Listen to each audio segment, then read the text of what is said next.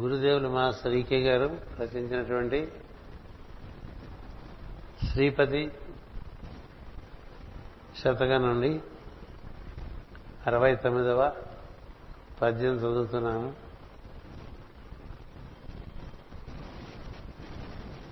బ్రతుకే పాపమటంచు జీవితమే క్షుద్రంబన్సు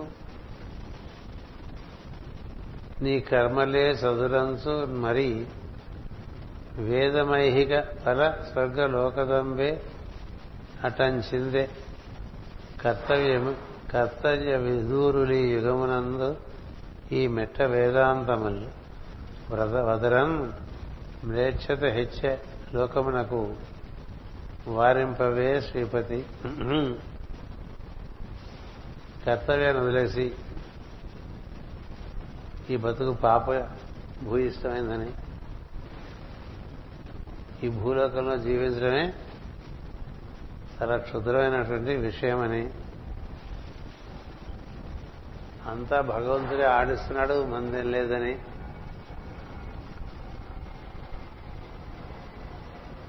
ఈ వేదాలు ఇక్కడ పైలోకాల్లోనూ చక్కని ఫలితాలు పొందడానికి మాత్రమే ఉపయోగపడతాయని ఇలా వదరేటువంటి వారు మంది తయారైపోయారు అందుచేత బాగా మ్లేచ్ఛత పెరిగిపోయింది మానవ జాతిలో సత్కరణ సత్కర్మాచరణము తప్పించే ఇటువంటి అర్థం పర్థం లేని వాగుడు వల్ల లోకంలో మ్లేచ్ఛత బాగా ఎక్కువ అవుతుంది అట్లా జరగకుండా చూడమని మాస్టర్ గారు కోరుకుంటున్నారు మాస్టర్ గారు వేద విజ్ఞానం కలిగేటువంటి వారు పురాణ ఇతిహాసంలో బాగా తెలిసినటువంటి వారు వేదాంగంలో కూడా బాగా క్షుణముగా అవగాహన చేసుకున్నటువంటి వారు ఆయన చిట్ట చివరికి మనందరికీ తెలిపింది ఏంటంటే లోక శ్రేయస్సును ఉద్దేశించి కర్మాచరణము కర్తవ్యాచరణము చేయమన్నారు అందుచేత పూజ చేసే చేతులు చేతుల కన్నా ఇతక ఇతరులకు ఉపకారం చేసే చేతులు మంచి గొప్పగా చెప్తూ ఉండేవారు అంచేత ఎంత మనం ఇతరులకు హితము కలిగేట్టుగా జీవిస్తుంటామో అంతవరకు మనకి ఈ వేద రహస్యాలు ఈ పురాణేతి రహస్యాలు ఇవన్నీ వాటి అంతా అవే మనకి లోపల నుంచి భాషిస్తాయి అంతేగాని ఊరికి ఏమీ చేయని వాళ్ళు పురాణాలు చెప్పి డబ్బులు వాళ్ళు పురాణమే ఆధారంగా బతుకుతూ ఉండేవాళ్ళు దైవకార్యాలే ఆధారంగా బతుకుతూ ఉండేవాళ్ళు ఏం చెప్తుంటారంటే నువ్వు పాపివి అంచేత నీ పాప నుంచి నువ్వు గట్టెక్కారంటే ఈ ఈ పూజ చేయి ఆ వ్రతం చేయి ఆ అభిషేకం చేయి గ్రహానికి ఇది చేయి అది చేయి చేయి ఏవో చెప్తూ ఉంటారు కదా ఓ దేవా నీవు ఉత్తముండవు నేను పాతకుండాను అని అని చెప్తూ ఉంటారని చెప్పేవారు మాస్ గారు అలాగే మనకు కూడా శ్లోకాల్లో సంస్కృతంలో చెప్పిన ప్రతి కూడా సత్యం కాదు సంస్కృతంలో బూతులు కూడా ఉండే కడక సంజయం చెప్పేవారు మాస్టర్ గారు సంస్థలో సంస్కృతంలో బూతులు కూడా చెప్పచ్చు సంస్కృతం అయినంత మాత్రాన సత్యం అనుకోబోకని చెప్పేవారు అంచేత మనకి ఒక శ్లోకం ఉంది పాపోహం పాపకర్మాణ పాపాత్మ పాప సంభవ తాహిమాం కృపయా దేవాని కదా పాపోహం అనుభవకండి మనం పాపలం కాదు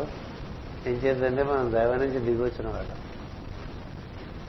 దైవం నుంచి దిగి వచ్చినవాడు దైవ సమానుడే అవుతాడు తప్ప దైవాంశం అవుతాడు తప్ప పాపెందుకు అవుతాడు అంటే తిరిగిపోవటం వల్ల కొన్ని పనులు చేయటం వల్ల అతనికి అజ్ఞానం ఆవరించి అజ్ఞానం ఆవరించిన దైవ దైవానికి సంబంధించిన వాడే కదా అందుకని మాస్టర్ గారు ఎప్పుడు చెప్తూ ఉంటారు ఈ పాపోహం పాపకర్మాణం అని అనుభవకండి రాహిమాం కృపయా దేవా దగ్గర చదువుకోండి ఆ పాపోహం పాపకర్మాణ పాపాత్మ పాప సంభవాన్ని నువ్వే పదిసార్లు తెచ్చుకుంటే తథాస్త దేవతలు ఉంటారట వాళ్ళు తథాస్తు ఉంటారు అందుకని రాహిమాం కృపయా దేవ శరణాగతవత్సర అన్యథా శరణం నాస్తి త్వమేవ శరణ మమ అది మాత్రం అనుకున్న ముందు భాగం అది కలి ప్రభావం చేత పండితులు చేర్చబడ్డది ఇలా చాలా ఉన్నాయి మన పురాణాలను ఇతిహాసాలను మనం విచక్షణతో ఏరుకోవాలి ఇందులో కొన్ని సస్సులు పుసులు కూడా ఉంటాయి అందుకని చేయవలసిన కర్తవ్యం వదిలేసి ఎన్ని కబులు చెప్పినా ఉపయోగం లేదు చేయవలసిన పని సవ్యంగా చేస్తూ ఉంటే జ్ఞానం మనలో భాషిస్తుంది అది రహస్యం చేయవలసిన పని మానేసి జ్ఞానం కోసం ఎగబడుతుంటారు కదా వాళ్ళకి అందదు ఏం చేద్దంటే చేయవలసిన పని అంటే రెండే ఉన్న కార్యం కర్మ అంటే నీకంటూ రుణ సంబంధంగా కొంత బాధ్యతలు ఉంటాయి తల్లిదండ్రులు ఎందు సంతానమునందు భార్యాభర్త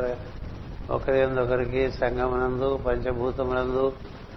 మనకి విద్య నేర్పేటువంటి గురువుల ఎందు ఇట్లా ఏర్పడిపోయి ఉంటాయి అలాగే ఈ దేహం ఉందంటే దేవతలకి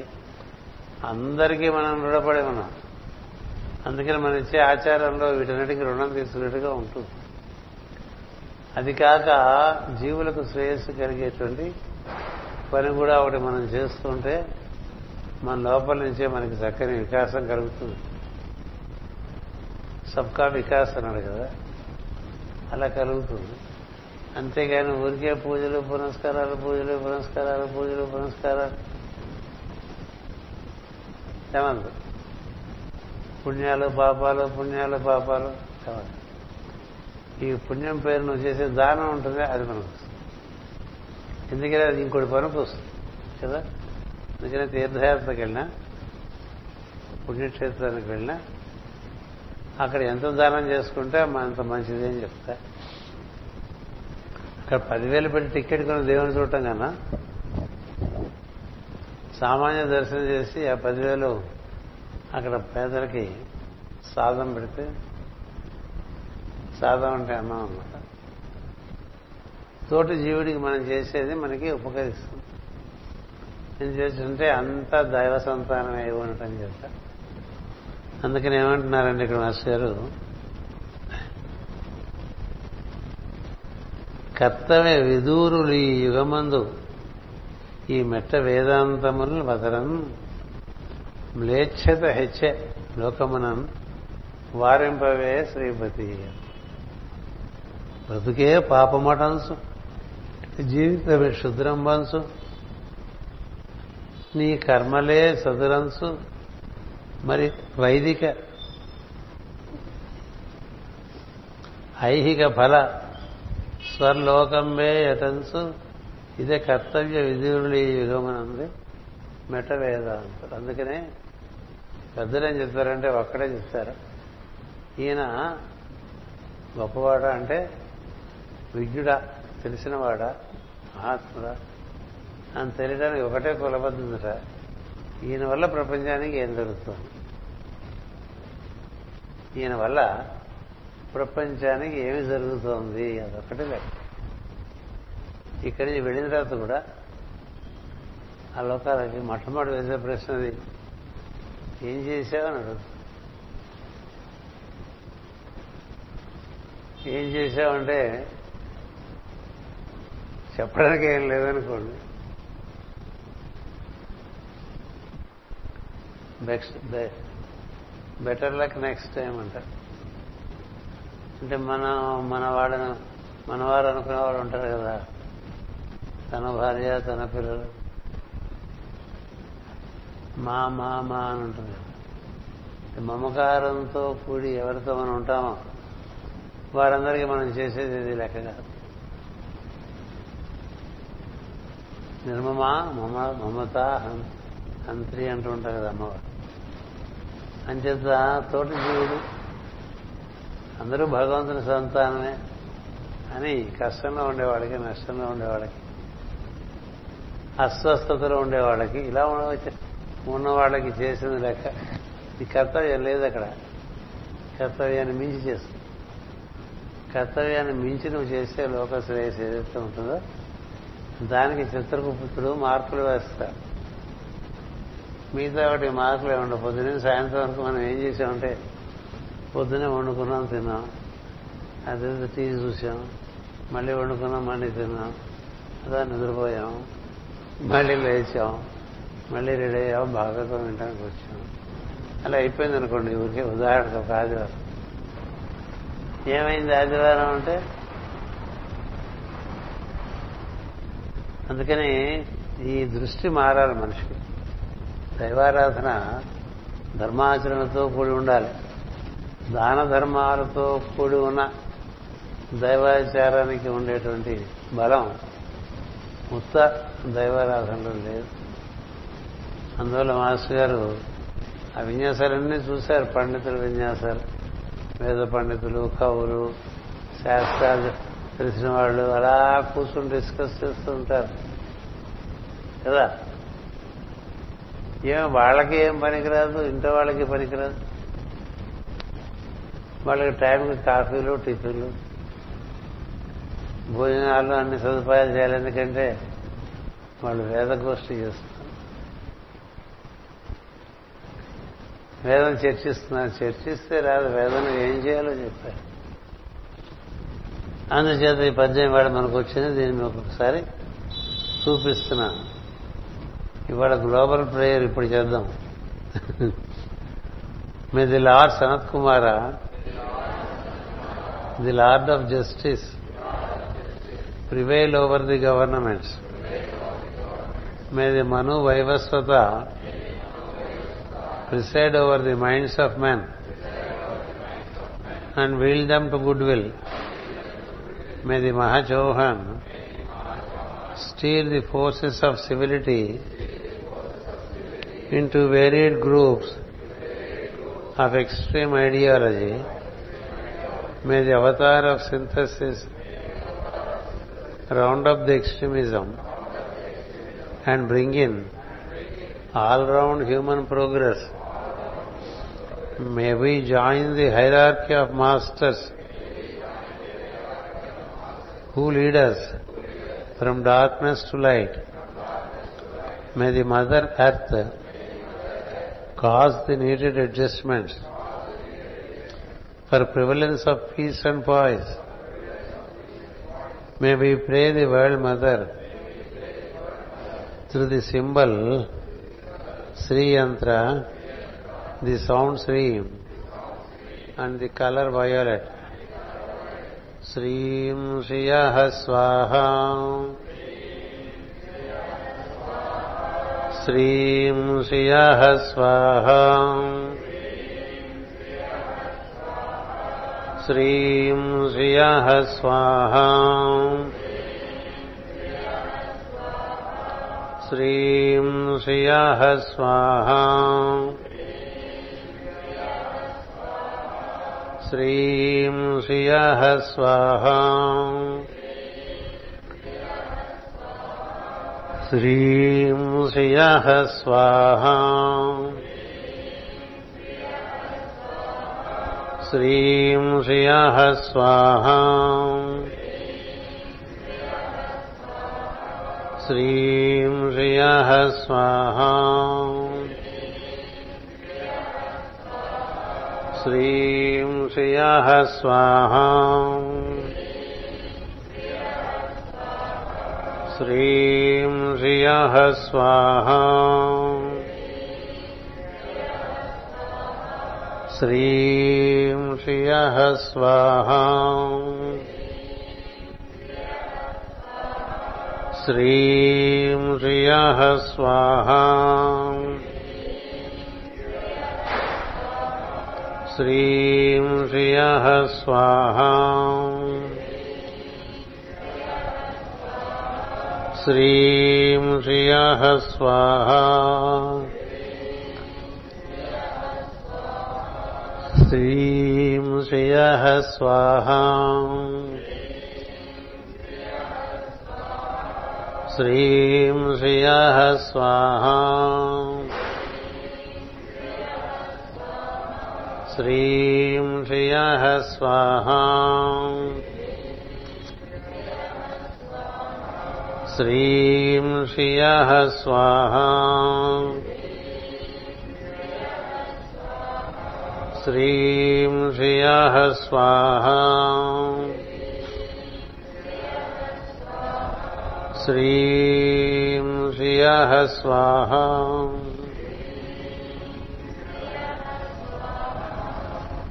ఓం శాంతి శాంతి శాంతి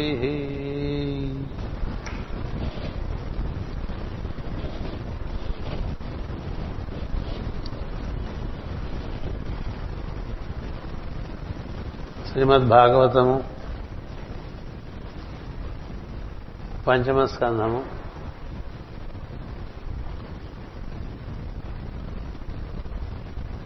ప్రవచనం ప్రారంభించే ముందు ఒక మంచి విషయాన్ని మీకు ప్రస్తుతి చేస్తాను మన మధ్య ఇక్కడ నాలుగు సంవత్సరాలుగా ఉండి అన్నవరతమ్మ ఇక్కడ జరిగేటువంటి ప్రార్థనాల కార్యక్రమాల్లో పాల్గొన్నటువంటి సోదరి శ్రీమతి గిరిజ ఒక పది రోజులు పద్నాలుగు రోజుల క్రితం విశాఖపట్నం వచ్చిన సందర్భంలో ఆమె తన దగ్గర ఉన్నటువంటి వంటి మీద ఉన్నటువంటి కొన్ని బంగారు వస్తువులు తీసి నాకు ఇచ్చి ఇది ఏదైనా మంచి కార్యానికి వాడరా అన్నాయా అని చెప్పి అందుచేత వారి కుటుంబానికి దత్తాత్రేయ స్వామి యొక్క అనుగ్రహం లభించింది అందుచేత ఎవరైనా మరణిస్తే మరణ సందర్భంలో వారి ఆమె భర్త పోవటం వల్ల రావటం జరిగింది ఆ సమయంలో ఇచ్చేటువంటి నగల్ని మనం మళ్ళీ కరిగించి వస్తువులుగా తయారు చేసి దైవ ప్రతిమలకు వేయాలి కానీ యాజ్ ఇట్ ఈజ్గా వేసేవి అంచేత మన ఒంటి మీద ఉండేవి మరణ సందర్భంలో దానం చేపడితే అవి కరిగించి వేయాలి మామూలుగా పూజారులు అయితే మనం ఏ నగలిచ్చినా కరిగించి వేసేస్తారు అందుచేత ఈ ఆ బంగారాన్ని తీసుకుని మన సోదరి జ్యోతి గారి చేత ఒక గురుసోడు తయారు చేయించడం జరిగింది ఈ గురుసు ఆమె చాలా శ్రద్ధతో చేయించారు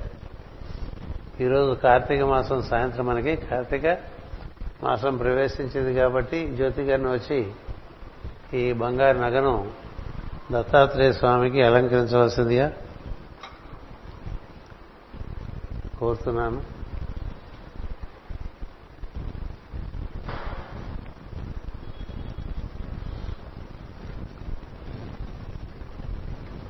ఇది అనుకోకుండా దేవస్థానంలో తయారవుతాం చేద్దంటే శ్రీరాముడికి లక్ష్మణుడికి సీతాదేవికి హనుమంతుడికి ఒక నగలు ఏర్పాటు చేశారు వారి అమ్మగారు పోయిన సందర్భంలో వారి అమ్మగారు చెప్పారు నగలు మాస్టర్ గారు ఇచ్చేసేయని మాస్టర్ గారు తీసుకుంటాడు నగలు అంచేత కరిగించి వాళ్ళ ముందు రామపట్టాభిషేకం వాళ్ళ ఇలవేలు అందుకని వారికి ఆ విధంగా అమ్మచడం జరిగింది అటు పైన ఒక బంగారు శివలింగం వచ్చింది అటు పైన ఒక బంగారు హనుమంతుడు వచ్చాడు దాంతో ఏమవుతుంటే రవిశంకర్కి జ్యోతి గారికి వీళ్ళందరికీ కొంచెం భక్తితో పాటు భయం కూడా పెరుగుతూ ఉంటుంది ఎందుకంటే వీటిని కాపాడుకుంటూ ఉండాలి కదా వచ్చింది సరే వచ్చినామని దైవకైంకర్యం చేసే ఉద్దేశంతో ఈ విధంగా ఏర్పాటు చేస్తూ ఉన్నాం అంటే మనలో మనిషి కాబట్టి అలా అంగీకరించి ఎవరైనా బంగారం తెచ్చిస్తే పుచ్చుకో అలాగే మన మనకి మాస్టర్ మేకాలో ఉన్నాడు సోదరి శ్రీమతి అన్నపూర్ణ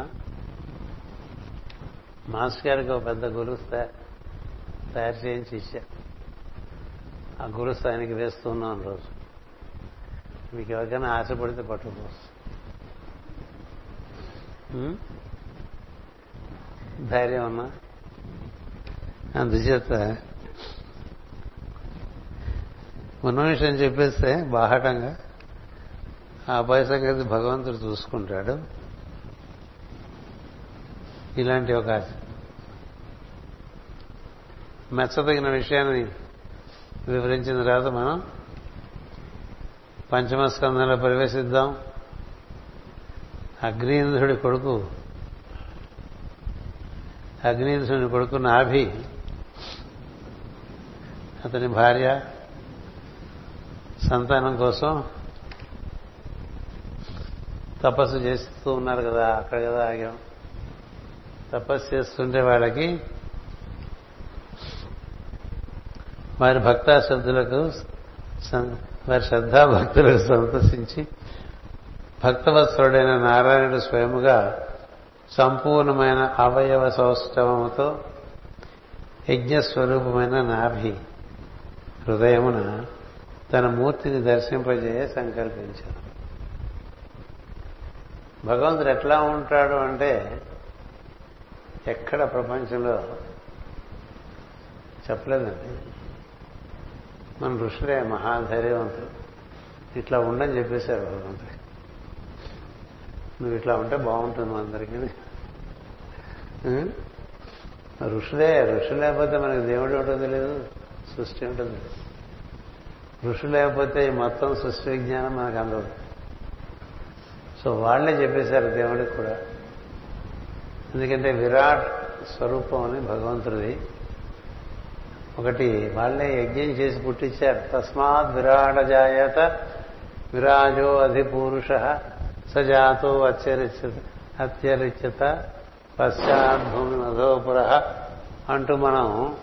మొత్తం ఎక్కడెక్కడి నుంచి ఏమేమి పుట్టుకొచ్చినాయో చెప్పుకొచ్చేస్తూ ఉంటాం పురుష సూక్తంలో ఆ విధంగా ఆయన ఏర్పడిపోయి అట్లా చతుర్బాహువుతో ఒక పురుషాకారంలో సూర్యచంద్రుడే కన్నులుగా మూడవ కన్నే శివుడిగా అలా ఏర్పడుతూ వచ్చేసాడు మన నాసారంధములే అశ్విని దేవతలుగా మన చెవులు దేవతలు దేవతలుగా నాలుక మీద విష్ణు ఆరాధన అంటే చతుర్భుజులే నిలబడి శంఖము చక్రము గదా పద్మము ధరించి అనేక అనేకమైనటువంటి దివ్య ఆభరణము ధరించి కిరీటం ధరించి విచ్చిన కన్నులతో మనం చూస్తున్నట్టుగాను చిరునవ్వుతో మనని పలకరిస్తున్నట్టుగా ఉండే మూర్తిని కోమలమైనటువంటి నీలాకారముతో నీలా నీలవర్ణంతో కూడిన మూర్తి దానికేమో పరసని పచ్చని వస్త్రము ధరించినట్టుగా భావం చేయమంట అలా మనకి శ్లోకాలు కూడా ఇచ్చారు ఆరాధన కలాంటి మూర్తి ఒకటి మనం ఏర్పాటు చేసుకుంటే ఆరాధన సులభం అవుతుంది ఆ మూర్తిలో విశేషించి దైవం మనకి దర్శనిస్తాడు అలాగే అమ్మవారి మూర్తి కూడా లలిత సహస్రనామం మొదట్లోనే చెప్తారు ఆ మూర్తిని ఏర్పాటు చేసుకుని దాన్ని చూస్తూ స్థుతించడం అనేటువంటిది మనకి ఆరాధన విధానం అట్లా చేయటం వలన ఈ రకంగా నాభికి బొడ్డులో నుంచి బయటకు వచ్చి కనమాట నాభికి బొడ్డులో నుండి నాభి కాదు నాభి హృదయమున తన మూర్తిని దర్శింపజేశాడు అలా కనబడితే వాడు ముందు చతుర్బాహువుల్ని పొగిడారు అది కిందసారి మనం చదువుకున్నాం ఇటు ప్రత్యక్షమైన పరమేశ్వరుని చూచి పెన్నిది చూసిన పేదల వరే అతటి వారందరూ శిరస్సులు వంచి నమస్కరించి ఇట్లు స్థుతించిరి నీవు పరిపూర్ణ పరిపూర్ణ స్వరూపుడవై ఉండయు మా పూజలను నిరాదరింపక తిరిగి పెద్దలు నియమము చేసిన విధమున మేము నిరంతరము నీ చరణాల వింద చేసుకుందుము మేమిప్పుడు నిన్ను స్థుతించుతున్నామన్నసో నీ మహిమ తెలిసి కాదు పెద్దలు మాకు ఉపదేశించిన దానిలో మేము గ్రహింపగల దాని జరిగిన దాని అనుసరించి నీ తత్వముగా స్థుతిస్తున్నాం మాస్టర్ గారు వివరణ ఇచ్చారు భాగవత మార్గమును ఉపదేశించిన పెద్దలు ఈ భూమిపై జీవరాశ్ర రూపమున అన్నీ విష్ణుని క్రీడారూపములే అని చెప్పుదురు అందు నరదేహ రూపము భగవంతుని పరిపూర్ణ స్వరూపమునకు సజీవ విగ్రహమని ఉపదేశించరు అట్టి దేహధారులను పరమేశ్వరుని విగ్రహములుగా సేవించుకొనచ్చు జీవించుటయే వారి పరమావధి అనగా మానవ సేవయే మాధవ సేవ అని వాక్యము వారికి ఉపాసన మంత్రమే కానీ కేవలం ఉపచార వాక్యము కాదు అని అంటే మనం మందు మనుషులు చూసినప్పుడు వాళ్ళ ఆకారాలు చూస్తుంటాం కదా ఈ ఆకారం విష్ణువు అనుకోవాలి అది సాధన ఏ ఆకారం కనబడ్డా ఈయన లావుగా ఉన్నాడు ఈయన పొట్టిగా ఉన్నాడు ఈయన జుట్టుడిపోయింది ఇట్లా భావించకుండా ఈ రూపం విష్ణువే సర్వాకారం విష్ణుమావాహయాన్ని అంటాం పూజ చేసేవి కదా సర్వాకారం అంటే అక్కడ పెట్టుకున్నటువంటి వేదిక మీద ఉండే రూపాలు ఎదురుకుండా కూర్చున్న రూపాలు అన్నీ ఆ కుర్చీ ఆ స్టూల్ అన్నీ నీకు ఆకారం నీకు ఆకారం కనిపిస్తే అది విష్ణువు అలా భావం చేస్తే విష్ణు భావన పెరగదా మనలో అలా భావం చేయకపోతే విష్ణు ఎక్కడ కనిపిస్తాడు నీకు రోజు ఎప్పుడు గుర్తొస్తాడు నీకు రోజు నువ్వు ఆరాధన చేసిన కాసేపే గుర్తొస్తా ఏ రూపం చూసినా వాడే అనుకుంటే అది భాగవత మార్గం వాడి రూపమే ఇలా ఉంది అందులో ఏముందో తర్వాత చూద్దాం ముందు రూపం విష్ణువు విశ్వము విష్ణుండు విష్ణుండు కంటేను వేరేమీ లేదు అంచేత ఇరవై నాలుగో శ్లోకం ఇరవై నాలుగో పేజ్ ఆ విధంగా ఏ రూపమైన అందులో నర రూపం చెప్పారు నరరూపాన్ని అసలు విస్మరించద్దు అని చెప్తారు ఎందుకంటే నరరూపం సృష్టిలో పరిపూర్ణ రూపం ఇన్ని ప్రజ్ఞలతో ఇంకో రూపం లేదు భూమి జంతువులకి ఇన్ని ప్రజ్ఞలు లేవు జంతువులు వృక్షాల్లో ఇన్ని ప్రజ్ఞలు లేవు కదా కేవలం నరుల్లోనే ఉన్నాయి అంటే నరదేహం ఇందులో పరిపూర్ణ రూపం మానవ జన్మ ఉత్తమము అని చెప్తారు ఎందుకంటే అన్ని ప్రజ్ఞలు దైవంలో ఏ ఏ ప్రజ్ఞలు ఉన్నాయో ఆ ప్రజ్ఞలన్నిటితోనూ తయారు చేశాడు తన నమూనా తయారు చేశాడు తనకునేవన్నీ అందులో పెట్టేశాడు నేను నాలాగే తయారు చేశాను హాయిగా స్వతంత్రంగా ఉండమన్నాడు కానీ మనకి ఎలా ఉండాలో తెలియక ఇలా తయారైపోయారు ఎలా ఉండాలో తెలియాలంటే మళ్ళీ ఆయన ఆశ్రయించడం ఆయన ఆశ్రయించిన వాళ్ళని ఆశ్రయించడం కదా సరాసరి దైవాన్ని ఆరాధన చేసుకో ఆయనే పంపిస్తాడు అవును బాగా గోకిస్తున్నాడరా కాస్త నువ్వు వెళ్ళి వాడి సాయం చేయమని భగవంతుని ఆరాధన చేస్తే ఏం చేస్తాడంటే భగవంతుడు తన భక్తుని పంపిస్తాడు కాస్త వాడి సంగతి చూడు వాడు గోల్ చేస్తున్నాడు రోజు గోకేస్తున్నాడు అప్పుడు మన మూర్తులను మన దగ్గర చేరుస్తాడు చేస్తే వారి ద్వారా భగవంతుని చేరే మార్గం నిర్దిష్టంగా గోచరిస్తుంది ఆ మార్గంలో మనం వెళ్ళటానికి వీలుపడుతుంది అందుకని ఈ పరిపూర్ణ రూపం ఉంటే ఈ మానవ రూపం చూసుకుంటే దైవానికి ప్రతిరూపం దైవానికి ప్రతిరూపం అవటం చేత దీనికి చేసే సేవ మాధవుడికి చేసే సేవే కదా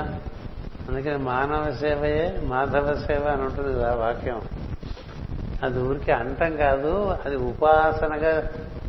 చేయటం వేరు మానవ సేవే మాధవ సేవ కదండి అంటూ ఇది పది మందికి ఏదో పెట్టేశాం ఆ పూటకి నారాయణ సేవ అంటాం వారానికి ఒకసారి మిగతా అంతే మిగతా ఆరు రోజులు ఎవరు పోషిస్తున్నారండి ఇవన్నీ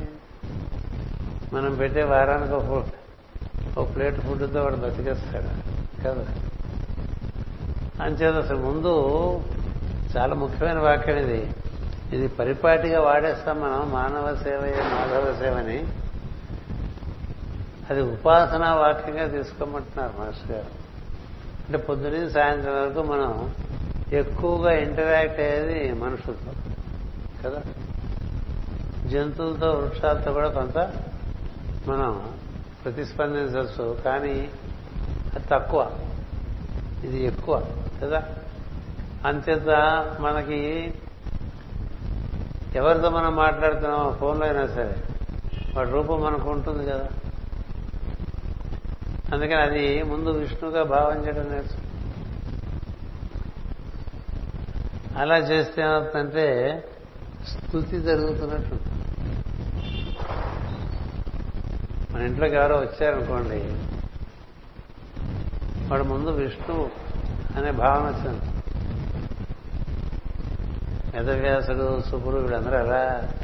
సిద్ధి పొందిన వాళ్ళే ఈ భాగవతం చెప్పిన వాళ్ళందరూ అట్లా సిద్ధి పొందిన వాళ్ళే ఏది కానక కాదనకపోవటం వల్ల వాళ్ళకి దైవం పరిపూర్ణంగా లభించాడు అందుచేత అలా దీన్ని ఉపాసన వాక్యంగా తీసుకోవాలి అలా మేము చేశాం మాకు పెద్దలు అట్లా చెప్పడం వల్ల ఆ విధంగా చేశామంటున్నారు ఎవరు ఈ నాభితో పాటు ఆరాధన చేసినటువంటి మునులు స్వామి నీవు సంసారం ఆసక్తి చెందిన మనస్సులు గల వారికి వసుడవు కావని అందరు హృదయములలో ఈశ్వరుడై వసించు ప్రకృతి పురుషుల కన్నా భిన్నముగా పురుషోత్తముడివై ఉన్నారు ఈ లోకమందలి నామములను రూపములను నీవియే ఆయనను నీకు సంబంధించక ప్రపంచమునకు సంబంధించినట్లు నామరూపములను మా ఇష్టాయిష్టముల ప్రకారం వాడుకును మూర్ఖులమైన మాకు నీ తత్వము నిరూపించడం సాధ్యమా అని ఇది కూడా కిందసారి చదివా మన యొక్క వివరణ తీసుకుంటే మనం ఉన్నాం మనలో ఈశ్వరుడు ఉన్నాడు ఆయన ఉండబట్టే మన ప్రజ్ఞ ఈ శరీరం అంతా ప్రవహిస్తూ మనకి స్మృతి కలిగిస్తూ ఉన్నది ఆయన ఎదిగి దిగొచ్చినటువంటి ప్రాణము మన శరీర ధాతువులన్నిటికీ పుష్టి కలిగించి ఆహార స్వీకరణ ఇలాంటివి కలిగించి మనకి అనుభూతికి వీలుగా ప్రజ్ఞాప్రాణములుగా ఈశ్వరుడే ఉన్నాడు ముందు మనం ఉన్నాం అనుకుంటాం కదా సో మనం ఆయన కారణంగా ఉన్నాం ఆయన లేకపోతే మనం లేదు ఎందుకంటే ముందు ఈశ్వరుడు ఉన్నాడు అనుకోవాలి మనలో మనలో ఈశ్వరుడు ఉన్నాడు మనం ఉన్నాము ప్రకృతి ఉన్నది మన ప్రకృతి కదా ఎవరి ప్రకృతి వారిది అందుకని లేచిన దగ్గర నుంచి ఎవరి స్వభావం ప్రకారం వాళ్ళు ప్రవర్తిస్తూ ఉంటారు ఈ మూడింటిని చూస్తే ఇబ్బంది లేదు ఇది ఈశ్వరుడు ఈశ్వరుడు నుంచి దిగి వచ్చినటువంటి జీవుడు ఈశ్వరుడి నుంచి దిగి వచ్చినదే ప్రకృతి కూడా ఈశ్వరుడి నుంచి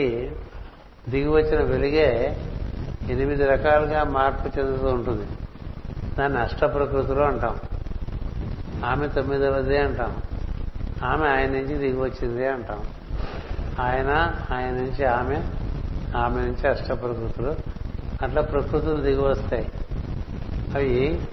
మూడు గుణములు ఐదు భూతములుగా మనలో అందుకని మనలో ప్రకృతి ఉన్నది అది ఎవరిది ఈశ్వరునిదే మనం ఉన్నాం మనం ఎవరో ఆయనకి సంబంధించిన వాళ్ళనే ఇవాళ ఏదో మెయిల్లో వచ్చింది నాకు తేరా తుషుకో అర్పణ అని సాయి సాయి పాటలో వస్తుంది కదా నీది నీకే అప్పచెప్తున్నాను నీది నీకే అప్పచెప్తున్నాం అనుకుంటాను మనం మందేదో ఆయనకి ఇస్తున్నట్టుగా ఫీల్ అయిపో ఇట్లా గురిసిచ్చారనుకోండి మనం దత్తాత్రేయుడిని గురిసిచ్చామనుకో అనుకో దత్తాత్రేయుడిని మనం గురిసిచ్చేవాడు ఎవరికైనా మనం ఇచ్చేవాడు దేవతలకు మనం ఏమి ఇవ్వగలం కదా మనం ఇవ్వటం కాదు మనలో ప్రకృతి అలా ప్రేర ప్రేరణ ఇస్తే ఆ ప్రేరణ కారణంగా మనం చేస్తాం ఆ ప్రకృతి అక్కడి నుంచే వచ్చింది నువ్వు అక్కడి నుంచే వచ్చావు ఈ మూడు నువ్వుగా భావన చేస్తుంటే అది సాధనం నేను దైవములకు సంబంధించిన వాడిని నా ప్రకృతి దైవానికి సంబంధించిందే దైవము నా ఎందు ఉన్నాడు కదా నేననే దైవము నేననే జీవుడు నేననే ప్రకృతి మనం మన స్వభావం నుంచి పనిచేసినప్పుడు ప్రకృతే పనిచేస్తుంది కదా ఈ ముగ్గు మూడుగా ఉన్నారు వీటిని పురుషుడు అక్షర పురుషుడు పురుషోత్తముడు అంటారు రకరకాలుగా చెప్పారు మనకి పదాలు పట్టుకుని కన్ఫ్యూజ్ అయిపోతాం తప్ప విషయం అవగాహన చేసుకోం అందుకని ఇక్కడ ఏం చెప్తున్నారు చూడండి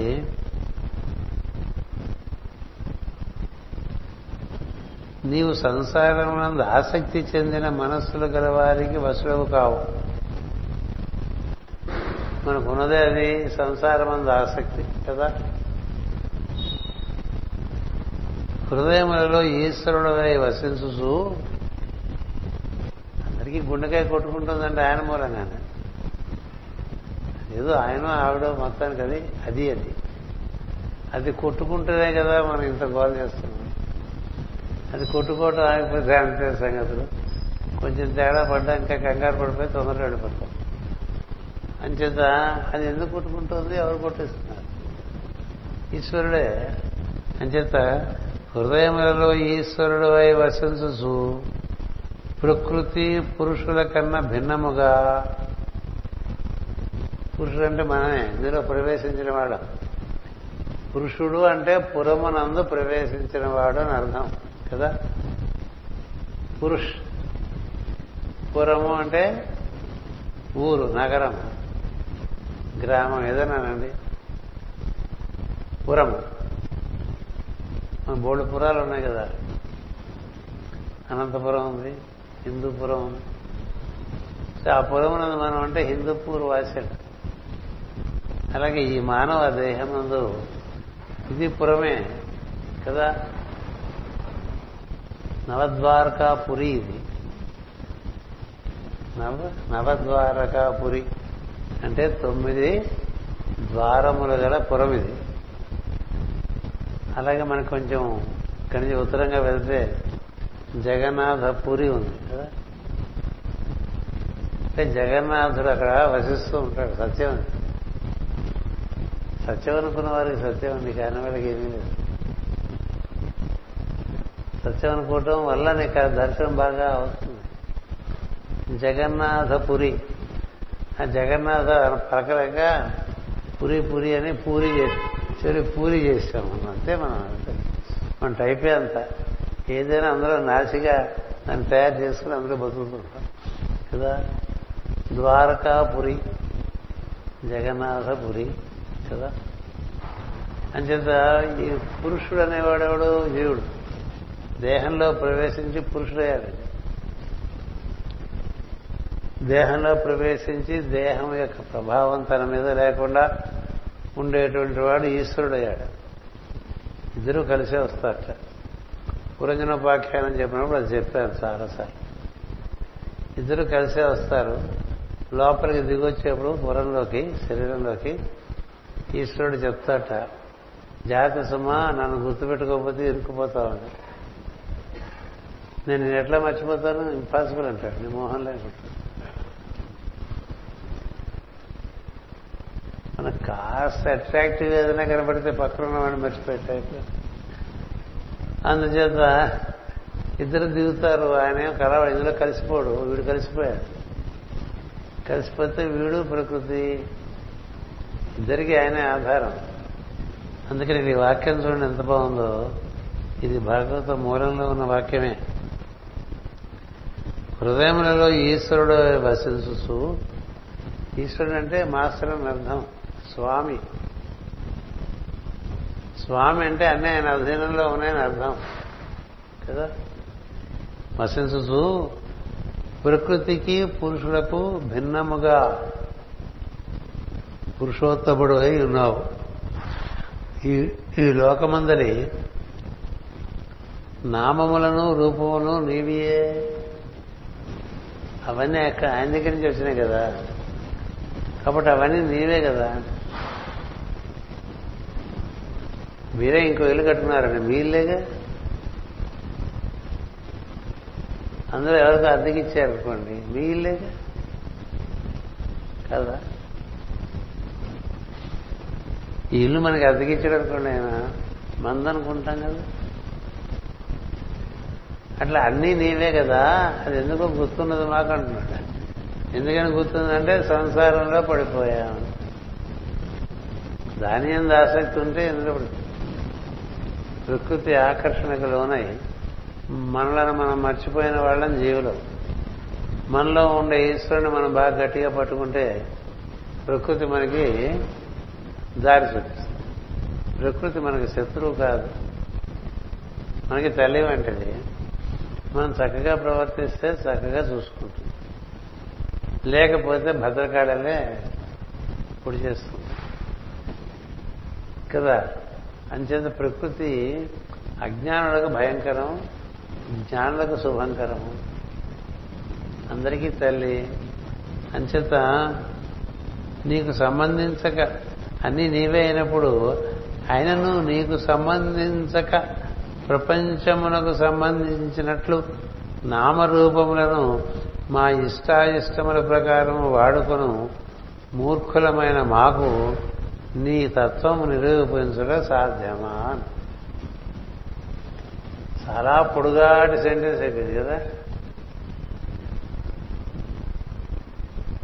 నువ్వు ఎలా చూస్తే అలా కనిపిస్తుంది ఇలా చూస్తే దైవం ఇలా చూస్తే దైవానికి చేరే మార్గంలో ఉంటావు ఇలా కాకుండా ఇంకో రకంగా చూస్తూ ఉంటాం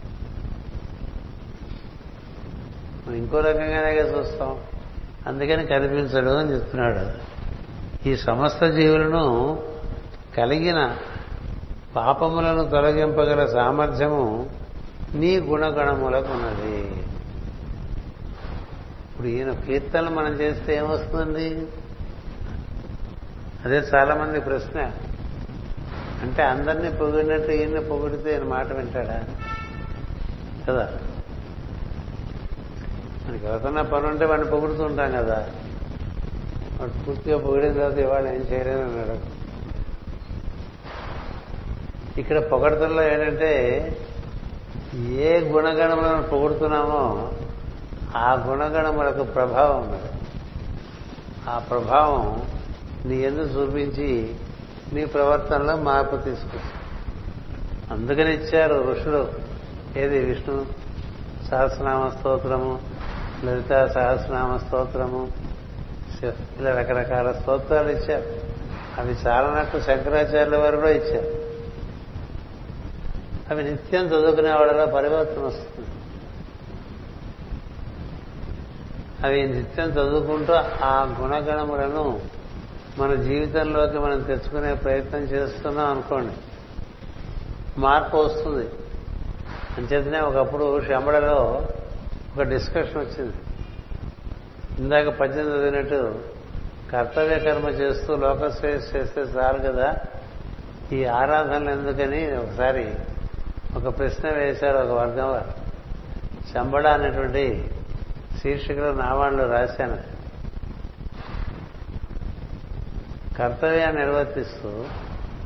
పది మందికి సహాయం చేస్తుంటే చాలుదా ఈ దైవాన్ని కీర్తించడం ఎందుకు ఆ వాదన చాలా కాలం నడిచింది కలిసే దైవాన్ని కీర్తించడం వలన మనుషుల్లో పరివర్తన త్వరగా వస్తుంది ఎందుకంటే శబ్దం తెచ్చినటువంటి మార్పు కార్యం తీసుకురాలేదు అందుకని శబ్దగుణం వల్ల చాలా మార్పు వస్తుంది గుణములనే మనం శబ్దీక ఉచ్చరిస్తున్నాం అనుకోండి ఆ గుణముల వల్ల నీ ధాతువులో చక్కగా మార్పు వస్తుంది మార్పు వస్తే అది ప్రవర్తనలో మార్పుగా వస్తుంది అందువల్ల అందు మాకందిన గుణగణములను ధ్యానించి అభ్యాసము చేసుకున్నటకు యత్నింపగలం కానీ నీ గుణములను చర్చించి నిరూపింపగలమా భగవంతుడి గుణములను చర్చించడం భగవంతుని గుణాలని అవగాహన చేసుకుని వాటిని బాగా మననం చేయటమే బాగా మననం చేయటం రామో విరామో మార్గో నేయో నయో నయ అని అన్నారు ఆ ఒక్క శ్లోకానికి రాముడు ధర్మవేదేవుడు అని బుక్ రాశారు ఒకటే శ్లోకం అది రామో విరామో విరజో మార్గోనేయో నయోనయ అంటే ఎవరిని అనుసరించాలంటే రాముని అనుసరించు అని చెప్తుంది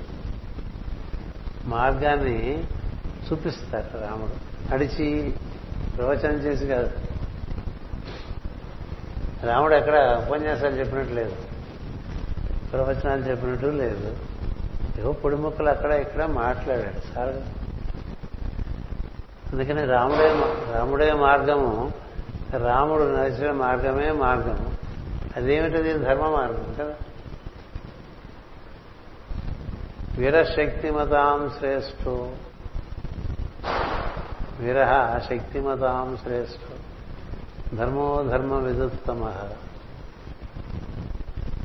ధర్మానికి అధర్మానికి ఉండే వ్యత్యాసం రాముడికి తెలిసినంత వరకు తెలుసు అలాంటి వాక్యాలు మనం వాటి మీద బాగా ధ్యానం చేశాం ఎన్నో ఉంటాయి ఎన్నో ఉంటాయి నూట ఎనిమిది శ్లోకాల్లో వెయ్యి ఎనిమిది నామాలు ఇచ్చారు కదా ఆ నామాలకు అర్థాలు కూడా చెప్పుకున్నాం కదా ఏదో ఒకటో రెండో నామాలు మనం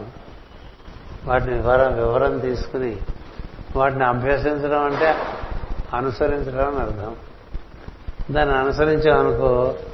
అప్పుడు మనకి వీలు పడుతుంది తప్ప ఎంత కీర్తించినా భగవంతుని గుణాలు పరిపూర్ణంగా ఎవరు చెప్పలేరు అని చెప్తున్నారు ఈ సమస్త జీవులకును కలిగిన పాపములు తొలగింపగల సామర్థ్యము నీ గుణగుణములకున్నది అందు మాకందిన గుణ గుణములను ధ్యానించి అభ్యాసము చేసుకొనుటకు యత్నింపగలము కానీ నీ గుణగణములను చర్చించి నిరూపింపగలమా నీ భక్తులు నీ అందరి భక్తి ఆవేశముతో పెద్దగా స్తోత్రములు చేయుచుండగా వారి గద్గద కంఠముల నుండి వినిపించిన కొన్ని అక్షరములను మేము కూడా పలుకుకొని మేము స్థుతింపగలుగుతున్నాము అంటే మహాభక్తులు స్థుతిస్తూ ఉంటే ఆ స్థుతించే వాటిలో కొన్ని మనం పొంది వాటిని ఏదో మనం కూడపలుక్కుని అంతేగా పుస్తకం పట్టుకుని కూడపలుక్కుంటూ నేర్చుకుంటూ తర్వాత వచ్చిన తర్వాత పుస్తకం మూసేసి లోపల విష్ణు రూపాన్ని చూస్తూ ఆరాధన చేస్తాం ఆ శబ్దం కంఠంలో పలుకుతూ ఉంటే మనకేం జరుగుతుందంటే మన లోపల ఉండే మణిపూరక చక్రం నుంచి స్వాధిష్టానము మూలాధారము ఉదర విధానం కింద ఉండే కేంద్రాలన్నీ పరిశుద్ధి అవుతూ ఉంటాయి అలాగే మన మనసు పరిశుద్ధి అవుతూ ఉంటుంది మన బుద్ధి క్రమంగా వికసిస్తుంది మనకి చక్కని ఆలోచనలు స్తోత్రం చేస్తున్నప్పుడే వచ్చేస్తూ ఉంటాయి ఇలా చేసుకో అలా చేసుకో ఒక స్తోత్రం నడుస్తుంటే లోపల కొన్ని ఇన్స్ట్రక్షన్స్ వచ్చేస్తుంటాయి అవి మనం ఆచరించామనుకోండి మనకి చక్కని పురోగతి ఉంటుంది నీకు మేమి నీకు మేమేమి సమర్పణ చేసి పూజింపగలము జలము రంజలి పట్టి పట్టగలము కొన్ని లేత చిగురుటాకులను తులసీదళములను నవనవలాడు పచ్చుకలను దోసుల బట్టి నీకు అర్పింపగలము నీవు దీనితోనే సంతృష్టి చెందుతున్నావు అంటే భక్తితో ఏమిచ్చినా సంతోషిస్తారండి భక్తితో ఏమిచ్చినా సంతోషిస్తారు తులసి దళాలు మనకి చీప్ కదా అని తులసి దళాలను నీళ్ళైతే ఇక్కడే ఎవరు పెడతారు కాబట్టి అవే దోశలు పట్టుకొచ్చి ఇచ్చేసి ఇలాంటి మనకి బుద్ధి ఉందనుకోండి బాగుపడు తులసిని పెంచి నీళ్లు పోసి ఆ దడను తీసుకొచ్చి అది పెంచుతున్నప్పటి నుంచి అది దైవానికి అర్పిస్తానన్న భావనతో దాన్ని పెంచుకుంటూ వచ్చాను దాన్ని కాపాడుకుంటూ దాన్ని జాగ్రత్తగా పూర్తిగా పెరిగిన తర్వాత నుంచి తీసుకొచ్చి చక్కగా భక్తితో నివేదన చేసామనుకో అప్పుడు తీసుకుంటాడు పత్రం పుష్పం ఫలంతోయం యోమే భక్త్యా ప్రయచ్చది ఎవరైతే భక్తితో అందిస్తారో భక్తి లేకుండా ఎన్ని ఇచ్చినా ఉపయోగం భక్తి లేకుండా ఎన్నిచ్చినా ఉపయోగం లేదు నేను ఎప్పుడు చెప్తూ ఉంటా అవన్నీ విగ్రహాలు అనుకోకండి మనం ఒకసారి ఓం అని చెప్పగానే అన్నింటిలోకి వచ్చేస్తాయి అవన్నీ సజీవం అనుకుని చేస్తే మనకు అనుభూతి అవి ఏవో విగ్రహాలు ఇది పంచలోహం ఇది ఇత్తడి ఇది ఫైబర్ గ్లాసు ఇది కొంచెం బరువుగా ఉంటుంది ఇది పాలరాయి ఇది నల్లరాయి బయట పెట్టాం కదా కొంచెం ఇలా అనుకున్నాం అనుకోండి ఏరుపోయిన అదే అని చూడమన్నప్పుడు అలా చూసుకోవాలి అంచేత ఏం ఇవ్వగలము మీకు అందుకని భక్తితో ఇస్తున్నాం అన్నాడు దేహమందున నారాయణకు అతిథి రూపణ పూజ్య భావం వహించి మంచినీరు కానీ ఇలా ఇచ్చారు మాస్టర్ గారు దేహమందు ఉండే నారాయణునికి అతిథి రూపణ పూజ్య భావం వహించి మంచి నూనె కానీ కూరగాయలు కానీ భోజన పదార్థములు కానీ పెట్టగలము పాలిచ్చు పసుపు రూపంలో నారాయణ చూసి ప్రేమతో గుప్పిళ్లతో పచ్చగడ్డి పెట్టగలము దానికే ఆ జీవ రూపమున అతడు సంతోషిస్తున్నాడు ఇట్టి భావనయే భాగవత సాంప్రదాయమైన పూజా విధానము ఇది లేనప్పుడు రాతి విగ్రహములు కర్ర విగ్రహములు పూజించడం దంభమే అగ్గునని తృతీయ స్కంధముననే వివరింపబడినది నీ అందు భక్తి లేని వారు విలువగల ద్రవ్యములను వైభవోపేతములైన భోజన భాజనాధికములను సుగంధ ద్రవ్యములను ఆభరణములను పెట్టి పూజించినను అశ్వమేధాది యజ్ఞములు చేసినను నీవు సంతోషింపవు అని నీవు స్వాభావికముగానే సర్వకాలంలో ఎందును సర్వరూపములతో ప్రత్యక్షమగుతున్నావు ఇంతకన్నా వేరుగా ప్రత్యక్షమొకటి ఎట్లుండును మా పురుషార్థముల స్వరూపమున మా ఎందు ప్రసన్నుడు వగుతున్నావు మా హృదయముల ఆనందము రూపమున మా ఎందున్నావు యజ్ఞ యాగాదులు ఎందు నీకు తృప్తి లేదని మేము ఎరుగుదాము అయినను ఈ పూజలు ఉత్సవములు మేము చేయించుచుండుట యజ్ఞములు ఆచరించుచుంట మా కోరికలు తీసుకున్నటకే నీవు ఏర్పాటు చేసేది మా మేలు మేము ఎరగని మూర్ఖులం నీవే దయతో పరిపాలించు మాకు కావలసినవి ఇచ్చుచున్నావు ఇహపరములకు సంబంధించిన సకల సుఖములను సుఖముల విషయములను నీవిట్లే అనుగ్రహించుతున్నావు ఇది చాలా ముఖ్యమైనటువంటి వాక్యం మే మెరుగని మే మా మేలు మే మెరుగని మూర్ఖులం నీవే దయతో పరిపాలించచ్చు మాకు కావలసినవి ఇస్తున్నావు మనం కోరిన ఎవడు మన మనకేం అవసరమో ఇస్తాడట ఇహము పరములకు సంబంధించిన సకల సుఖముల విషయములను నీవిట్లే అనుగ్రహించుతున్నావు ఎవరికి ఎప్పుడు ఏమిచ్చినా అది భగవత్ భగవత్ ప్రసాదంగా తీసుకోవాలి అంత సులభం కాదు కదా భాగవత మార్గం అంత సులభమైన విషయం కాదు ఇప్పుడు మనకి నడుము నొప్పి ఉంది భగవంతుడు కానీ తృప్తి పడి దాంతో కాపురం చేయటమే కదా కొన్ని కొన్ని జబ్బులు చాలా కాలం ఉండటానికి వస్తాయి సరే నువ్వు కూడా ఉండు మాత్రం నాతో పాటు అనుకోవాలి ఎప్పుడు వెళ్ళిపోతావు ఎప్పుడు వెళ్ళిపోతావు అంటే అది వెళ్ళదు నేను ఉండటానికి వచ్చాను రా అంటాయి కొన్ని జబ్బులు ఎవరికైనా షుగర్ వచ్చిందనుకోండి ఎప్పుడు వెళ్ళిపోతావు అంటే ఎట్లా నిన్ను పట్టుకోవడానికి వచ్చింది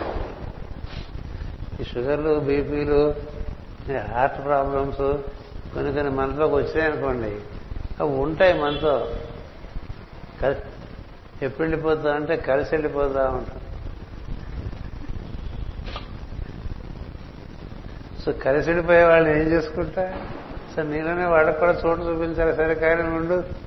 అందరం కలిసే వెళ్దాం అనుకోవాలి అలా మనం దాన్ని కొంచెం హాస్యంగా తయారు చేస్తున్నాం అనుకోండి మన నడుము నొప్పి మన అంత బాధపడదు అయినప్పటికీ ఆనందంగానే ఉండొచ్చు కదా మనకి బీపీ వచ్చినా ఆనందంగానే ఉండొచ్చు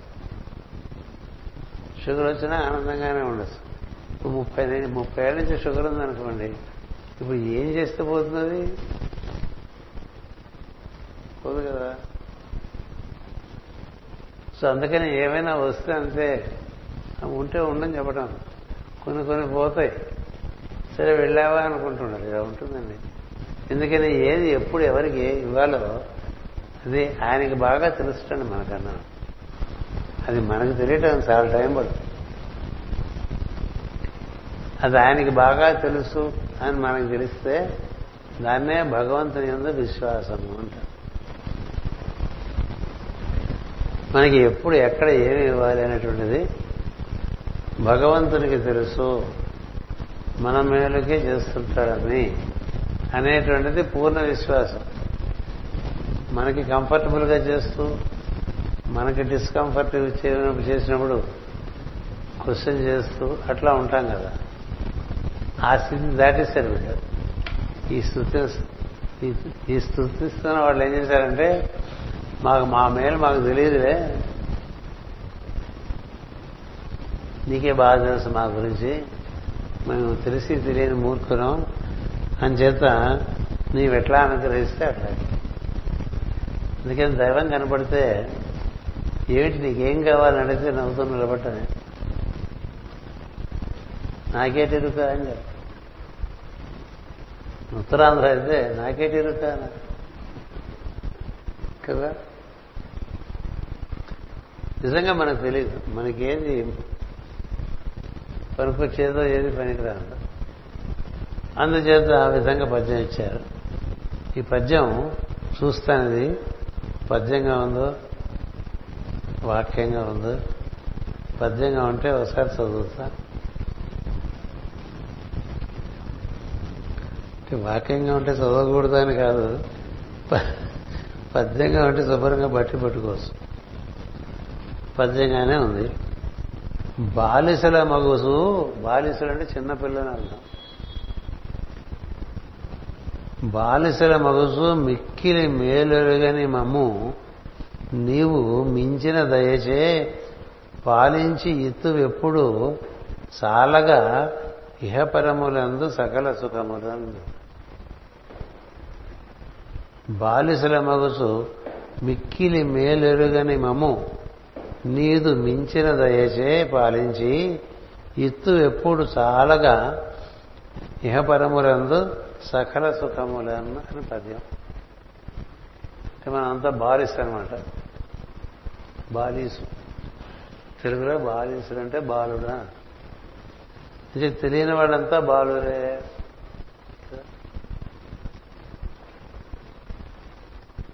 మాస్టర్ ఒకసారి ఒక మేధావి వచ్చి వెళ్ళిన తర్వాత చాలా బాగా మాట్లాడాడు మాస్టర్ అని అడిగాను నవ్వుతూ హీజ్ ఎ కిడ్ అని ఈజ్ ఎ కిడ్ అడిగేం తెలియదు ఇవాళ మనకేదో కర్మ ఇలా రాసి పెట్టింది వాడిని వినాల్సి వచ్చింది అంటే ఎవడు తెలిసినవాడు ఎవడు తెలియని వాడు ఎవడికి తెలిసింది చెప్పలేం కదా పూర్ణంగా తెలిసినవాడు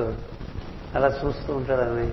అందుకని మనకెందుకు వచ్చిన కూడా మనకేం కావాలో వాడు చూసుకుంటాడు అనేటువంటిది పూర్ణ విశ్వాసం కదా ఇలా ఉండాలి మనకి అనుకోవడం అనేటువంటిది పూర్ణ విశ్వాసం కాదు ఎలా ఉన్నా వీడితోనే ఉంటాను నేను అనుకునేవాడు భక్తుడు అందుచేత ఈ నలభై ఎనిమిదో పద్యం పంచమస్కంధం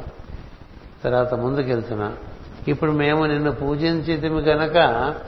నీ అనుగ్రహము చూపితమనట మూర్ఖత భగవంతునితో ట్రాన్సాక్షన్స్ కమర్షియల్గా ఉండవు నేను చేస్తాను వచ్చేస్తావా అని కదా అట్లా ఉండదు ఆయనతో ఆయన చేద్దామనుకుంటే చేస్తాడు లేదనుకుంటే చేయడు నువ్వేదో చేశావని చేయడు అందుకని దైవారాధన దైవం చేరు ప్రయత్నం ఇవన్నీ ఒక యత్నం దాన్ని మానవ యత్నం అంటాం ప్రయత్నం అంటాం దైవానుగ్రహం అనేటువంటిది దీనికి భిన్నంగా ఉంటుంది అది ఎందుకు కలిగింది ఎవరు చెప్పలేరు ఎవరిని దైవం ఎప్పుడు ఎట్లా అనుగ్రహిస్తాడో ఎవరు చెప్పలేరు భగవంతుడు విష్ణుండి ఎవేళ ఎవరికి ఏమి చేయు జీవుడేమి ఎరుగు అతని ఆజ్ఞలకు మహాత్ములు విద్వాంసులు అడగ ఇందులు అంధులు అనుసు అని పద్యం ఎవరు చెప్పారు ఈ పద్యం భీష్ముడి నోటి నుంచి చెప్పించేశాడు కదా అందుకని భీష్ముడు చాలా చూశాడు ఆయనకి ఏం అర్థం కాలేదు ఈ కృష్ణుడు ఏం చేస్తాడో ఎవరికి తెలియదు ఇలా చేస్తాడని చెప్పలేం కదా ఎందుకు చేస్తాడో చెప్పలేము ఎందుకు చేయడో చెప్పలేము ఎప్పుడు చేస్తాడో చెప్పలేము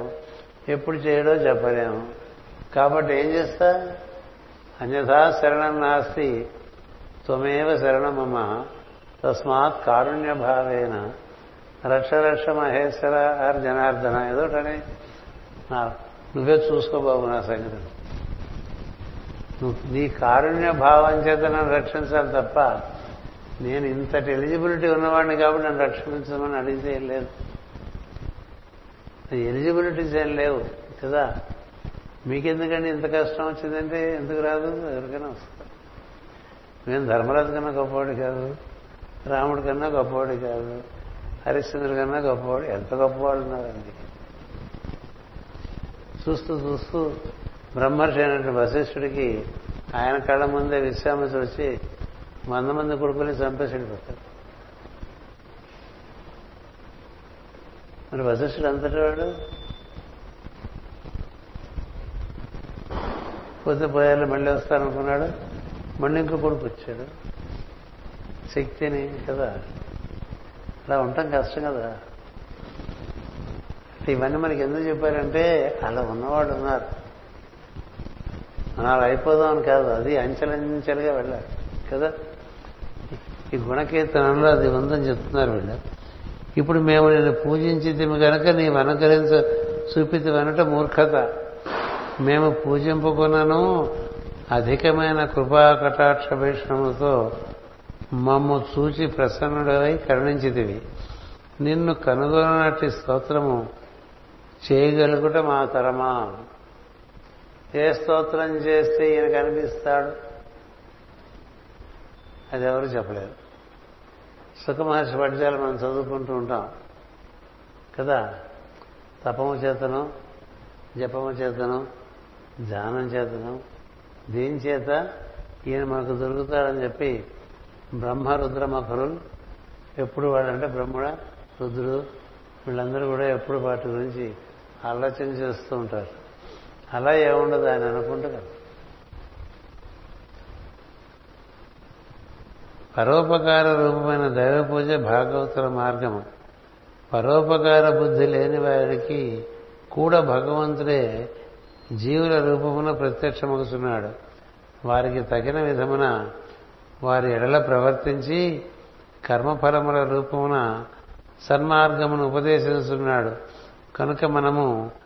దైవమును పూజించితమా లేదా లెక్క చేసిమా లేదా అనే విషయములతో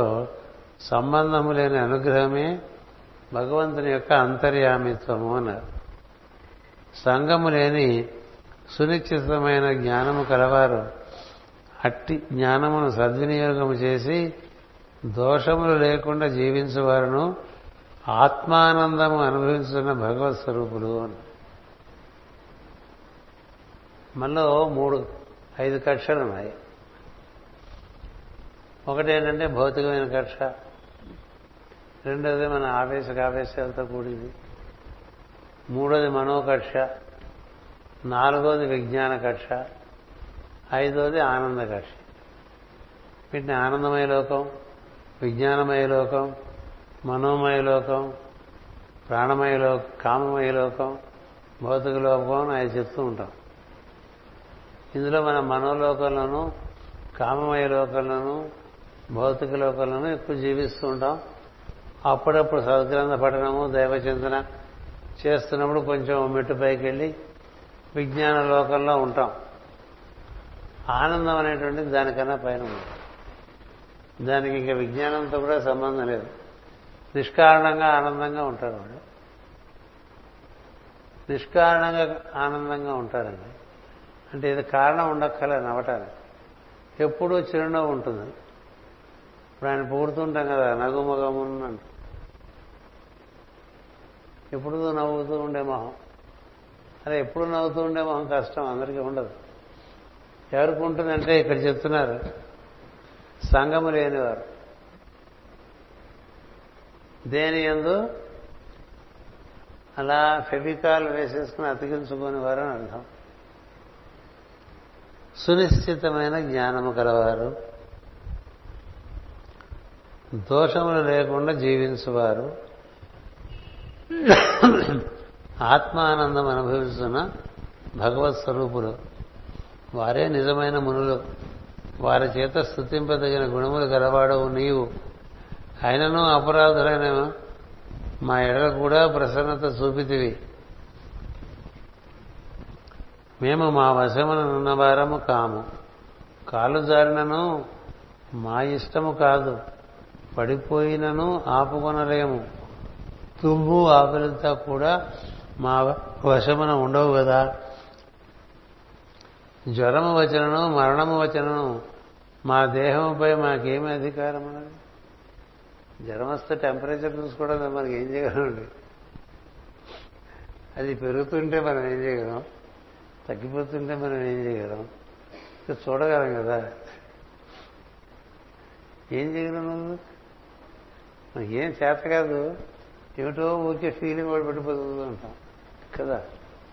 ఇక్కడ బాగా రాస్తారు కదా ఇది ఇది మూలంలోనే ఉంది మేము మా వశమును ఉన్నవారము కాదు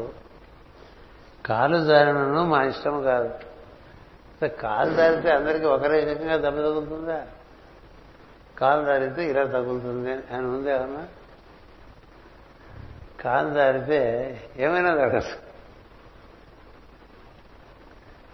కాలు జారి చచ్చిపోయిన వాడు ఉన్నారు అక్కడి నుంచి ఉన్నాయి మనకి రిలేషన్స్ చిటికిన వేరే ఫ్రాక్చరు పాదం ఫ్రాక్చరు లిగమెంట్స్ టేరు మోకాలు పోవటం హిప్ దెబ్బగలడం ఏదైనా అవుతుంది కదా పడిపోయినను ఆపుకోలేము కదా ఈ ముసలితనంలో పడిపోతామేమో పడిపోతామేమో అనుకుంటూ ఉంటాం కదా పడిపోతే పడిపోతే ఏం చేయగలం పడిపోయాను అనుకోవాలి ఇది పరిస్థితి పడిపోయేంత వరకు జాగ్రత్త అండి ఎన్ని జాగ్రత్తలు తీసుకునే పడిపోతావు కదా కోవిడ్కి ఎన్ని జాగ్రత్తలు తీసేసుకుంటున్నారు ఎవరన్నా కోవిడ్ కొంచెం మాట్లాడితే కొడదాం అనిపిస్తుంది ఒక పక్క భాగవతం అంటారు మాస్టర్ సివి అంటారు కోవిడ్ అంటారు అదో ఏదో ఏదో ఒకటి నమ్ముకో నువ్వు తెలిస్తే కోవిడ్ అంటే నోటి నిండా కోవిడే బుర్ర నిండా కోవిడే కోవిడ్ న్యూస్లో వస్తే ఆపేస్తుంది మార్చేస్తా ఛానల్ ఎందుకు తెలిసిన విషయం కదా దాన్ని ఊరికే బుర్ర నిండా నింపుకోవటం కదా వస్తే ఆపగలవా కొంతమంది తీసుకుపోయింది కొంతమంది తీసుకుపోలేదు కదా మనలో ఇద్దరినే తీసుకెళ్తుంది ఇప్పుడు ఆ ఇద్దరిలో మనం ఉండకూడదని ఎక్కడుంది లేదా మనిషి మేధస్సు చాలా చిన్నది ఆ కాస్తలోనే ఎంత ఎగురుతాడో వాడు ఏదేదో చేశాననుకుంటాడు ఏదేదో సాధించాననుకుంటాడు ఎంత బాగా చెప్పారు చూడండి మేము మా వశమున ఉన్నవారము కాము నోట్ చేసుకుని పొద్దున్న లేవగానే చూసుకోండి కదా మా దేహముపై మాకు మాకేమై మా దేహంపై మాకేం అధికారం అన్నది జ్వరం వచ్చినను మరణం వచ్చినను ఏం చేయగలం కదా ఇట్లు వశము తప్పిన జీవిలో జీవితంలో గల మాకు కల్మషములు నశింపచేయగలిగిన నీ దివ్యనామముల మనస్సును నిలబడుగాక ఈ రాజర్షి అయిన నాభి సంతతిని కోరి నాభి సంతతిని కోరి నీతో సమానుడైన కుమారుని కాంక్షించి తపస్సు చేసినాడు నీవు కోరికల గల వారికి స్వర్గ సుఖములను వైరాగ్య సంపన్నులకు మోక్షమును ప్రసాదింపగలవాడు ధనమున కాసబడిన వాడు ధనవంతులు చేరి ఊకను దాన మిమ్మని కోరినట్లు మోక్షనాథుడమైన నిన్ను ఇతడు సంతతిని కోరుతున్నాడు నువ్వు ఏమైనా ఇవ్వగలవు కదా పురుషులో వీడు నీలాంటి కొడుకు అడుగుతున్నాడు దానికే వీళ్ళు ఎంత ఉపమానం వేశారు చూడండి ఎలాంటి ఉపమానం వేశారు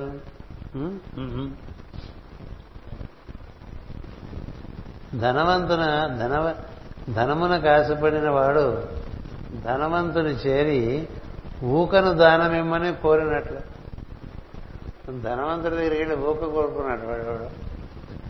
ఊకంటే తెలుసుగా పుట్టు అట్లా ఈ నాభి నిన్ను సంతతి కోరుకుంటున్నాడు అందులో నీలాంటి వాడైతే బాగుంటుంది అనుకుంటున్నాడు అని చెప్తాడు అంటే ఈ మునులకు భగవంతుని ఏమైనా కోరిక అడగాలంటే ఎంత కష్టం అని అర్థమవుతుంది కదా మనకైతే నా ఓల్డ్ లిస్ట్ ఉంటుంది ఇప్పుడు అట్లాంటిస్ అంతా ఖాళీగానే ఉంది కదండి ఈ ఇండియా తీసిపోయి అమెరికా పక్కన పెట్టేస్తే మనకి హాయిగా రాకపోకలు ఎంత బాగుంటుంది బాబా బాబు అలా చేసి పెట్టకూడదారు కదా ఈ పాకిస్తాన్ తీసుకెళ్ళి అక్కడెక్కడ ఆస్ట్రేలియా ముడి కింద పెట్టేశారు అంతే మన కోరికలు ఎక్కడికైనా ఉంటాయి వీళ్ళంటే భగవంతుని అడగటం అంటే నువ్వు ఊకని అడిగినట్టే అంటే పనికిరాని విషయాలు అడుగుతున్నావని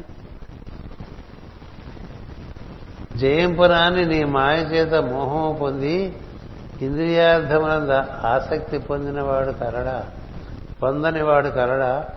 ప్రయోజనములు కోరి మదముచే కన్నుగానని మేము నిన్ను ఆహ్వానము చేయటయే అపరాధం నీవు సర్వాత్మకుడు ఒకటి వలన సమదృష్టితో మమ్మ క్షమింపు ఇది చూడండి వాక్యం అంటే ఎందుకు ఆహ్వానం భగవంతుని మనం ఆహ్వానం చేస్తుంటాం కదా ఆవాహయమే నీ బొంద ఆవాహయమేట్రా నేను ఎక్కడే ఉన్నాను అన్ని చోట్ల ఉన్నవాడిని నువ్వు ఎక్కడికి ఆవాహన చేస్తున్నావు తప్పు కదా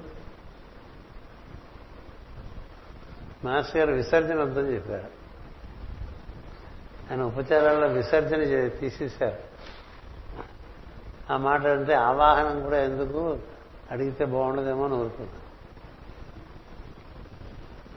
ఎప్పుడు ఉండేవాడిని ఆహ్వానించండి ఎక్కడ లేడు అవాహయామి స్థాపయామి పూజయామి అనేటువంటిది మనకి ఆచారం అంటే నీ మైండ్లో ఆయన లేడనట్టుగా లేని వాడిని ఇప్పుడు పిలుచుకుంటున్నావు పిలుచుకున్నా పో నీకు లేడు ఈ ముళ్ళు అంటున్నారు మమ్మల్ని క్షమించు నిన్ను ఆవాహనం చేయడం అనే మూర్ఖత చూపించాం అంతర్యామి సర్వాంతర్యామి అయినటువంటి నిన్ను ఆవాహనం చేయటం ఏంటన్నారండి ఎక్కడ మునులు ఎక్కడ మనం ఉంది కదా క్షమించి దయచూపు అని పలుకుచూ వారెల్లరూ నమస్కరింపగా సర్వేశ్వరుడు వారితో ఇట్లనను మునులారా మీరు స్థుతించిన పలుపులు వేదవాక్యములు ఇచ్చి స్తోత్రములతో నన్ను సంతృష్టి చేసి నాకు సాటి అయిన పుత్రునిమ్మని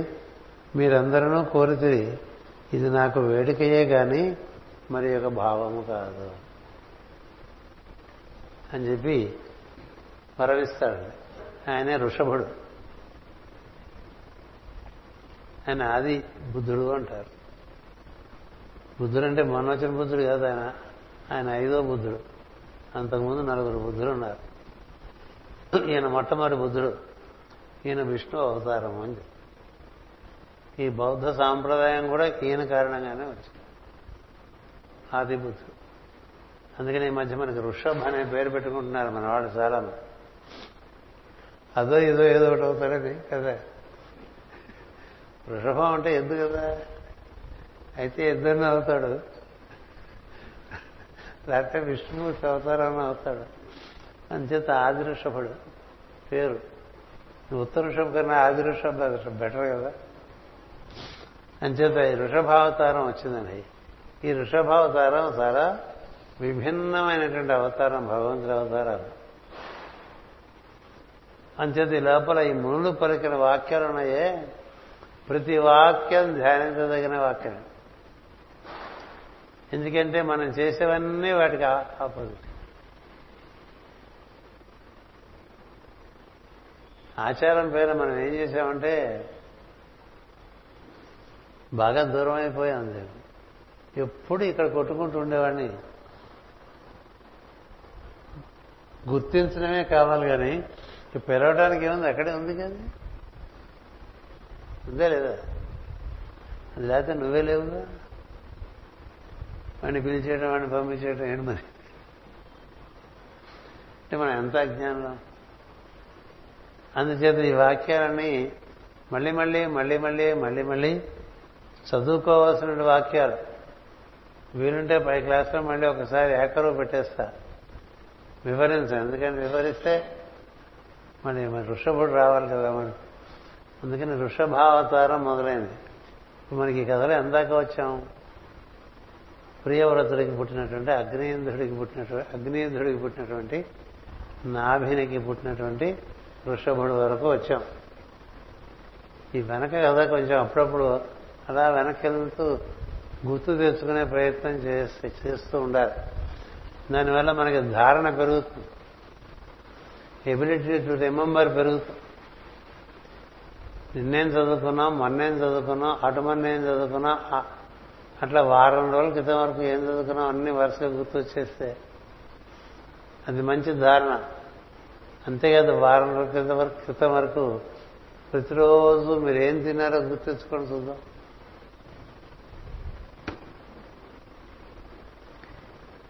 గట్టిగా నేను మధ్యాహ్నం ఏం తిన్నామంటే నాలుగు కదా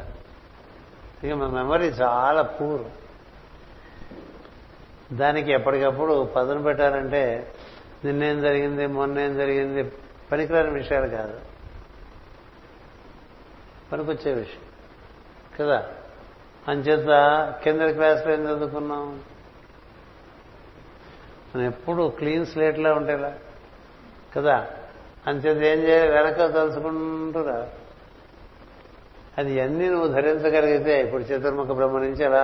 వచ్చాను ఆ లైన్ అలా పట్టుకుని వచ్చేస్తుంటే మనకి ఆ ప్రజ్ఞలన్నీ మనలో కాస్త యాక్టివ్గా ఉంటాయి అందుచేత కొంచెం అప్పుడప్పుడు మూడు నాలుగు తరాలు వెనక్కి వెళ్తూ ఉంటాం మనకి కనీసం నాలుగు తరాలు వెళ్ళమంటుంది మన ఆచారం ఏడు తరాలు వెళ్తే బాగుంటుంది అంటారు కదా పెళ్ళప్పుడైతే పది తరాలు చెప్తారు ఏది దశ పూర్వేషాం దశాపరేషాం అంటారు ముందు పత్తరాలు జరిగిపోయిన పత్తరాలు తర్వాత పది తరాలు తరించడానికి నీకు పెళ్ళి ఎవడు వినడు కదా పెళ్లిలో మంత్రాలు వినేవాడు ఎవడు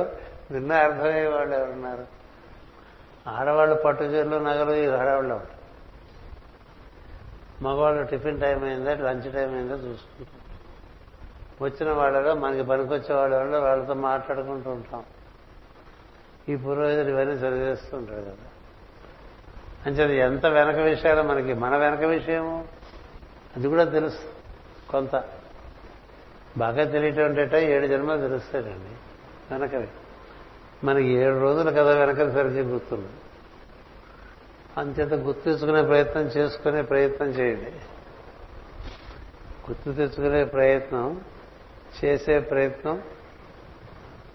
చేయటానికి ప్రయత్నం చేయండి ఎందుకంటే there are more important issues sir అందుకని గుర్తుండదు మనసులో ఏది ప్రధానమే అది గుర్తుంటుందండి మిగతా ఏం గుర్తుంది ఇది ప్రధానమైతే కొంత పనికి వస్తుంది స్వస్తి ప్రజాభ్య పరిపాలయంతాం న్యాయేణ మార్గేణ మహిమహిషా గోబ్రాహ్మణేభ్య శుభమస్తు నిత్యం లోకా సమస్త సుఖినో భవంతు లోకా సమస్త సుఖినో భవంతు లోకా సమస్త సుఖినో భవంతు ఓం శాంతి శాంతి శాంతి